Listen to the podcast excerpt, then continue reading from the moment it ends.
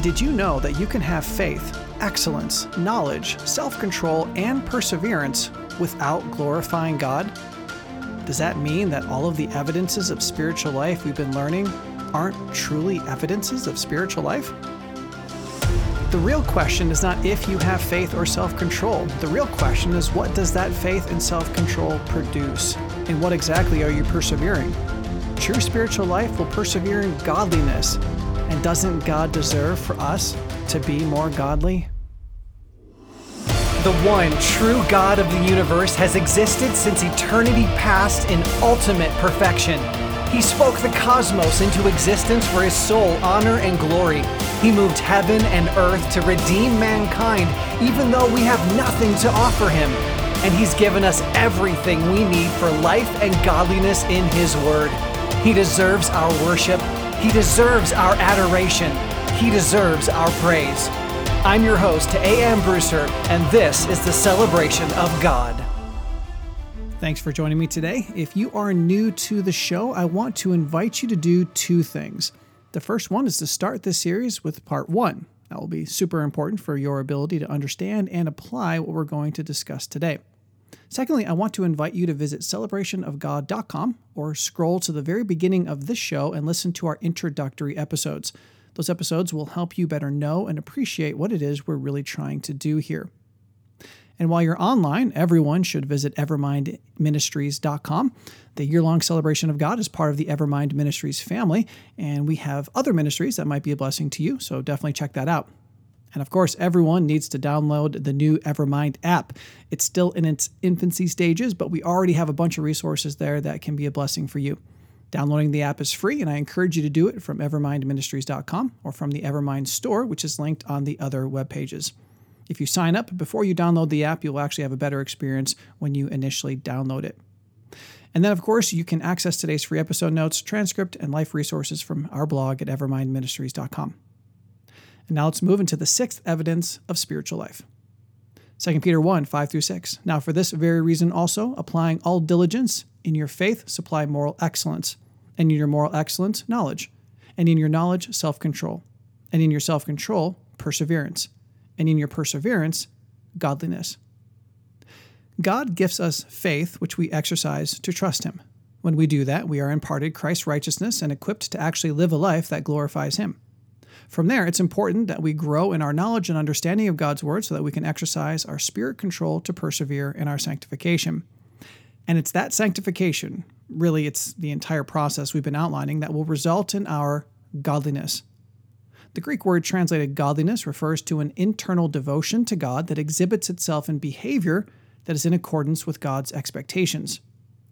Now, what's interesting about this list, as I mentioned earlier in the series, is that these topics overlap each other in many ways, but they also lead to each other. However, even though there are two more traits listed after this one, those last two are actually just finer, more specific points that expand on the topic of godliness itself. So this part of the list is unique in that it's the culmination of the list, even though it's not the end of the list. But it's also unique in that it's the first item on the list that is impossible to do in our own power. And we're going to talk about that more in a minute. However, we want to start with this. Number one, the nature of godliness. Letter A, the difference between moral excellence and godliness. Now, perhaps you're wondering how godliness is different from moral excellence. They sound like they could be two different words for the same idea. Moral excellence is a broad term that encompasses all self control, love, perseverance, brotherly kindness, godliness, and the other biblical commands. In a similar way, love, self control, and the like are also part of what it is to be godly. So, why did Peter choose to use this word? Is he just being repetitive? Well, consider 2 Peter 1 3. His divine power has granted to us everything pertaining to life and godliness. Generally speaking, our becoming godly is God's ultimate goal. We were dead, He made us alive. We were sinful, He made us righteous. We were self worshippers, He made us God worshippers. We were fleshly, He makes us godly. God gave us faith so that we could experience positional and practical moral excellence. He also gave us knowledge about Him so that we can learn to grow and persevere in our spirit control. As we continue to resist the devil and draw near to Him, God that is, we are being conformed into the very image of Christ. Romans 8:29 says for those whom he foreknew he also predestined to be conformed to the image of his son. 2 Corinthians 3:18 reveals, "But we all with unveiled face beholding as in a mirror the glory of the Lord, which is the knowledge of God in the Bible, are being transformed into the same image from glory to glory just as from the Lord the Spirit." And that's the spirit control. So, moral excellence or virtue is part of what it is to be godly, just like self control and perseverance are. Moral excellence is also a position and possession, but godliness is the ultimate goal and expression of moral excellence. Letter B, the fleshly version of 2 Peter 1 5 through 6. What's interesting about this godliness is that it's the first item on their list that requires submission to the God of the Bible. Let's look at this realistically. An unbeliever can trust in a worldview that encourages morally excellent behavior, like philanthropy. Such people can grow in that philosophical knowledge as well as develop the self control necessary to persevere in charity and kindness to those in need. There are people who devote themselves to religious systems. They have faith in Islam or Buddhism or Hinduism or humanism. And they are pursuing excellence in that system by constantly growing their knowledge and applying self control so that they can persevere in the system's teachings. This fleshly shadow of the spiritual realities we're discussing is evidence in any and all decisions people make even the ones that we might consider to be negative. Consider with me a criminal. Let's use a negative application. This criminal believes that his lifestyle is best. He pursues excellence in his craft by practicing and studying. He exercises self control in how he chooses his targets and how he breaks into homes. He may be adept at lockpicking or manipulation, and he perseveres in his lifestyle because he works hard to be good at it. But of course, nothing I just illustrated will result in godliness. Even someone who grew up in a Baptist church, who trusts the quote unquote Christian lifestyle of nominal American Christianity, who really enjoys being morally excellent as opposed to the wickedness they see in the world around them, who studies the Bible in order to know how best to control their choices in order to persevere in their moral superiority, they won't achieve godliness either. They're identical to the Pharisee in Luke 8:11 who stood and was praying him this to himself God I thank you that I am not like the other people swindlers unjust adulterers or even like this tax collector. I fast twice a week. I pay tithes of all that I get. Jesus then con- contrasts him with the tax collector and says but the tax collector standing some distance away was even unwilling to lift up his eyes to heaven but was beating his breast saying God be merciful to me the sinner I tell you this man went to his house justified rather than the other for everyone who exalts himself will be humbled, but he who humbles himself will be exalted. Yes, true faith that leads to moral excellence in Christ, that pursues knowing God from His Word, that results in genuine spirit controlling, that perseveres no matter what temptations come against it, will produce godliness every single time. But just because you trust something, are excellent at it, are constantly studying it, changing your behavior to fit it, and consistently growing in it, doesn't mean that's from God or that it's glorifying Him. None of that pleases the Lord because it's motivated and empowered by self. So, godliness is impossible without the Lord because it's the direct result of His working in us both to will and to do of His good pleasure. So, what about you? Are you trusting in certain lifestyles and worldviews in order to live how you think is right, growing in your knowledge of such lifestyles, developing self control and persevering in those worldviews and philosophies, but falling short of true godliness because it has nothing to do with a desire to obey what God has commanded in His Word? Can you give even one example of an area in your life that is truly godly? An area where, because of your love for and devotion to God, you trust in the Lord and experience spirit control as you steadfastly submit to the things you're learning about God? I hope so. But since it's so easy to deceive ourselves, let me ask you this question are there any mature, Bible saturated, spirit controlled individuals in your life who would say that you are godly? If we're looking for a more legitimate evidence of spiritual life, godliness is it, since it's so easy to exercise the other traits in our own fleshly power for our own fleshly ends. Number two, the goal of godliness. In 1 Timothy 2 2, the Lord presents a truly simple and beautiful goal for the Christian life so that we may lead a tranquil and quiet life in all godliness and dignity. And 2 Peter 3 10 through 11 asks, But the day of the Lord will come like a thief, in which the heavens will pass away with a roar, and the elements will be destroyed with intense heat, and the earth and its works will be burned up. Since all these things are to be destroyed in this way, what sort of people ought you to be in holy conduct and godliness? Holy conduct, or moral excellence, is a facet of godliness, and nothing matters more in the whole world than to be godly. In fact, 1 Timothy 6 6, we learn that godliness actually is a means of great gain when accompanied by contentment. But we must be careful because it's easy to see the benefits of godliness and pursue it for selfish reasons.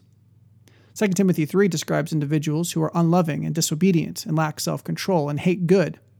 And yet, verse 5 says they are holding to a form of godliness, although they have denied its power. These people believe that a certain set of behaviors constitutes godliness, even though their lives are filled with the ungodliness that comes from sinful self control. And 1 Timothy 6 5 describes men of depraved mind and deprived of the truth who suppose that godliness is a means of gain.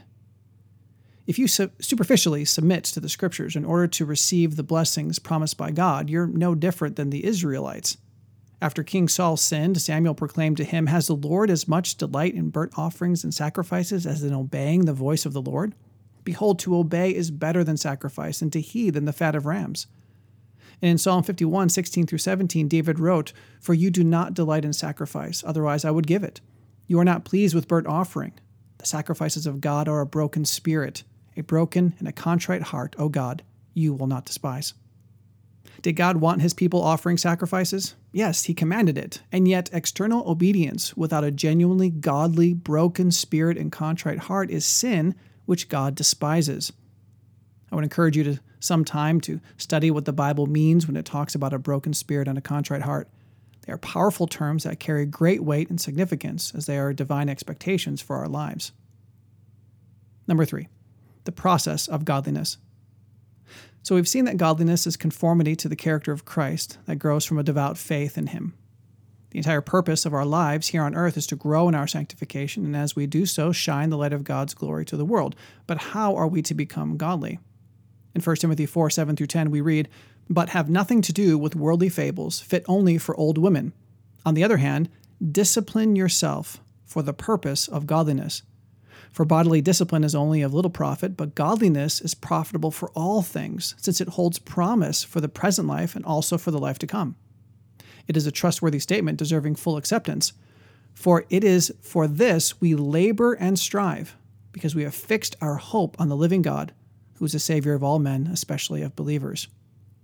Becoming godly requires four key steps. Letter A ignore worldly philosophy.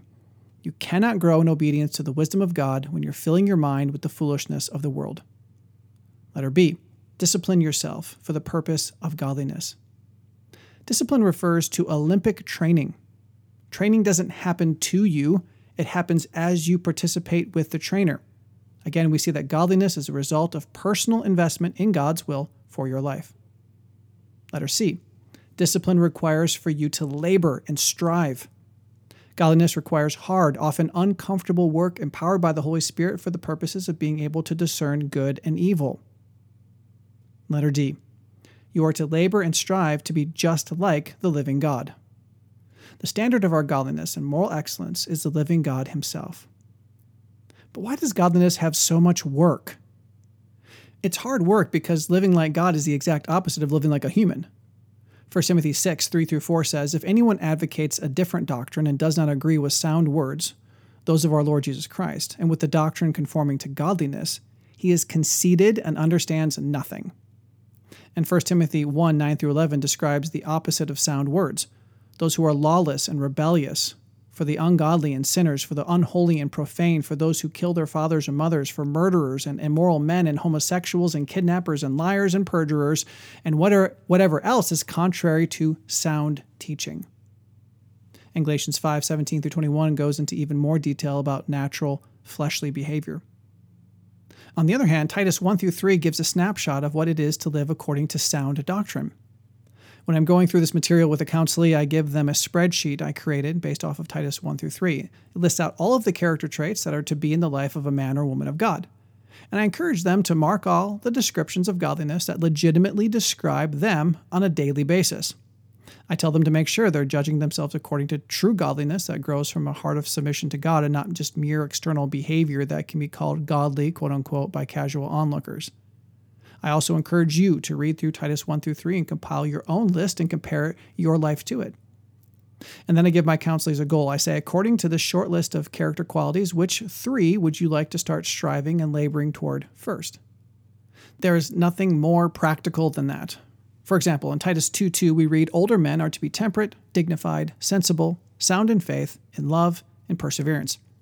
For the sake of my own life, for this illustration, I would choose to pursue greater and deeper temperance. This word refers to sober moderation, but not merely in food or drink, but in character. And so I would then turn to the scriptures to better understand the moderate sobriety with which God would have me live my life. And as I learn and understand what it means, I would need to actually put those things into practice in my life. So let's finish today with a look at 1 Timothy 6. Trust in God, aka faith, equips us to live righteously. That's morally excellent. An increased knowledge of God, along with submission to the Holy Spirit, self control, produces perseverance in our conformity to Christ, and that's godliness. And we need never fear that we can't know what kind of life Christ lived. Not only do we have multiple accounts in the Gospels of his earthly life, the Old Testament beautifully reveals the character of God and our responsibility to him. And the rest of the New Testament provides more direction than we can ever hope to achieve in a single lifetime. So we're going to finish a short study in godliness by reading 1 Timothy 6 11 through 21. 1 Timothy uses the word godliness more than any other single book of the Bible. And Paul's final words to Timothy are instruction for all who desire to discipline themselves for the purpose of godliness. If you're reading this on our blog, take special note of all the bolded words. If you're listening, I'll try to highlight them. These words represent the labor and striving necessary to pursue true godliness. But flee from these things, you man of God, and pursue righteousness, godliness, faith, love, perseverance, and gentleness. Fight the good fight of faith. Take hold of the eternal life to which you were called, and you were made the, and you made the good confession in the presence of many witnesses. I charge you in the presence of God, who gives life to all things, and of Christ Jesus, who testified the good confession before Pontius Pilate, that you keep the commandment without stain or reproach until the appearing of our Lord Jesus Christ, which he will bring about in the proper time. He who is the blessed and only sovereign, the King of kings and Lord of lords, who alone possesses immortality and dwells in unapproachable light, whom no man can see, no man has seen or can see. To him be honor and eternal dominion. Amen in verse 17 instruct those who are rich in this present world not to be conceited or to fix their hope on the uncertainty of riches, but on God, who richly supplies us with all things to enjoy. Instruct them to do good, to be rich in good works, to be generous and ready to share, storing up for themselves the treasure of a good foundation for the future, so that they may take hold of that which is life indeed. O Timothy, guard what has been entrusted to you, avoiding worldly and empty chatter and the opposing arguments of what is falsely called quote unquote knowledge, which some have professed and thus gone astray from the faith. Grace be with you. So I just asked you to consider three areas in your life where you would like to pursue godliness. Based off 1 Timothy 6 11 through 12, what are some practical steps you need to take to discipline yourself in those areas? Are you going to need to flee something, pursue something, fight something, take hold of something, keep something? Are you going to have to share, take hold of something, guard something, avoid something? What are you going to have to do? What are some practical steps that you need to take to discipline yourself in those areas? Asking, answering, and applying these to your life is the only way to continue maturing in your spiritual life. Please share this episode on your favorite social media outlets so that God's people can learn what it is to be godly. And if you need assistance in growing in your Christ likeness, please write us at counselor at celebrationofgod.com. And join us next time as we seek to better know, love, and worship God and help the people in our lives do the same. To that end, we'll be discussing the first of two specific applications of godliness. If you want to know God better, celebrate Him more, and help the ones you love to do the same, subscribe to this podcast and visit celebrationofgod.com to learn more about this dynamic discipleship resource. And remember, the Celebration of God is a listener supported ministry.